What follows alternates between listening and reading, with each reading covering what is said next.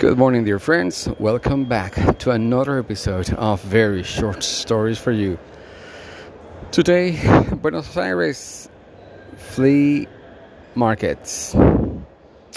Flea markets in Buenos Aires are a big tradition. Actually, some of them are internationally renowned.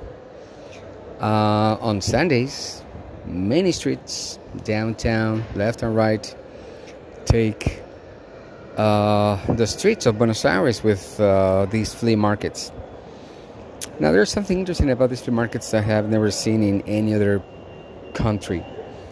Actually, the handicraft of Argentinians on jewelry is very special and it's very fine. And the prices, of course, are low compared to whatever other piece of jewelry that you could get.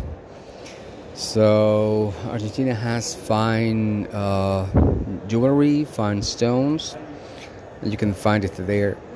And it's a very happy place because you can have a barbecue, you can sit uh, with your table out in the street, you can have a beer, you can see a show, you can shop a lot of inexpensive, inexpensive stuff. So fun for all the family. And usually you can finish one and move to the other one, which is on the other side of town.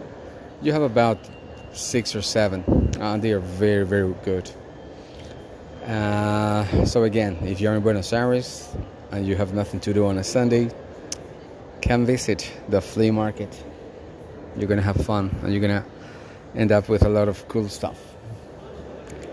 This was very short stories for you.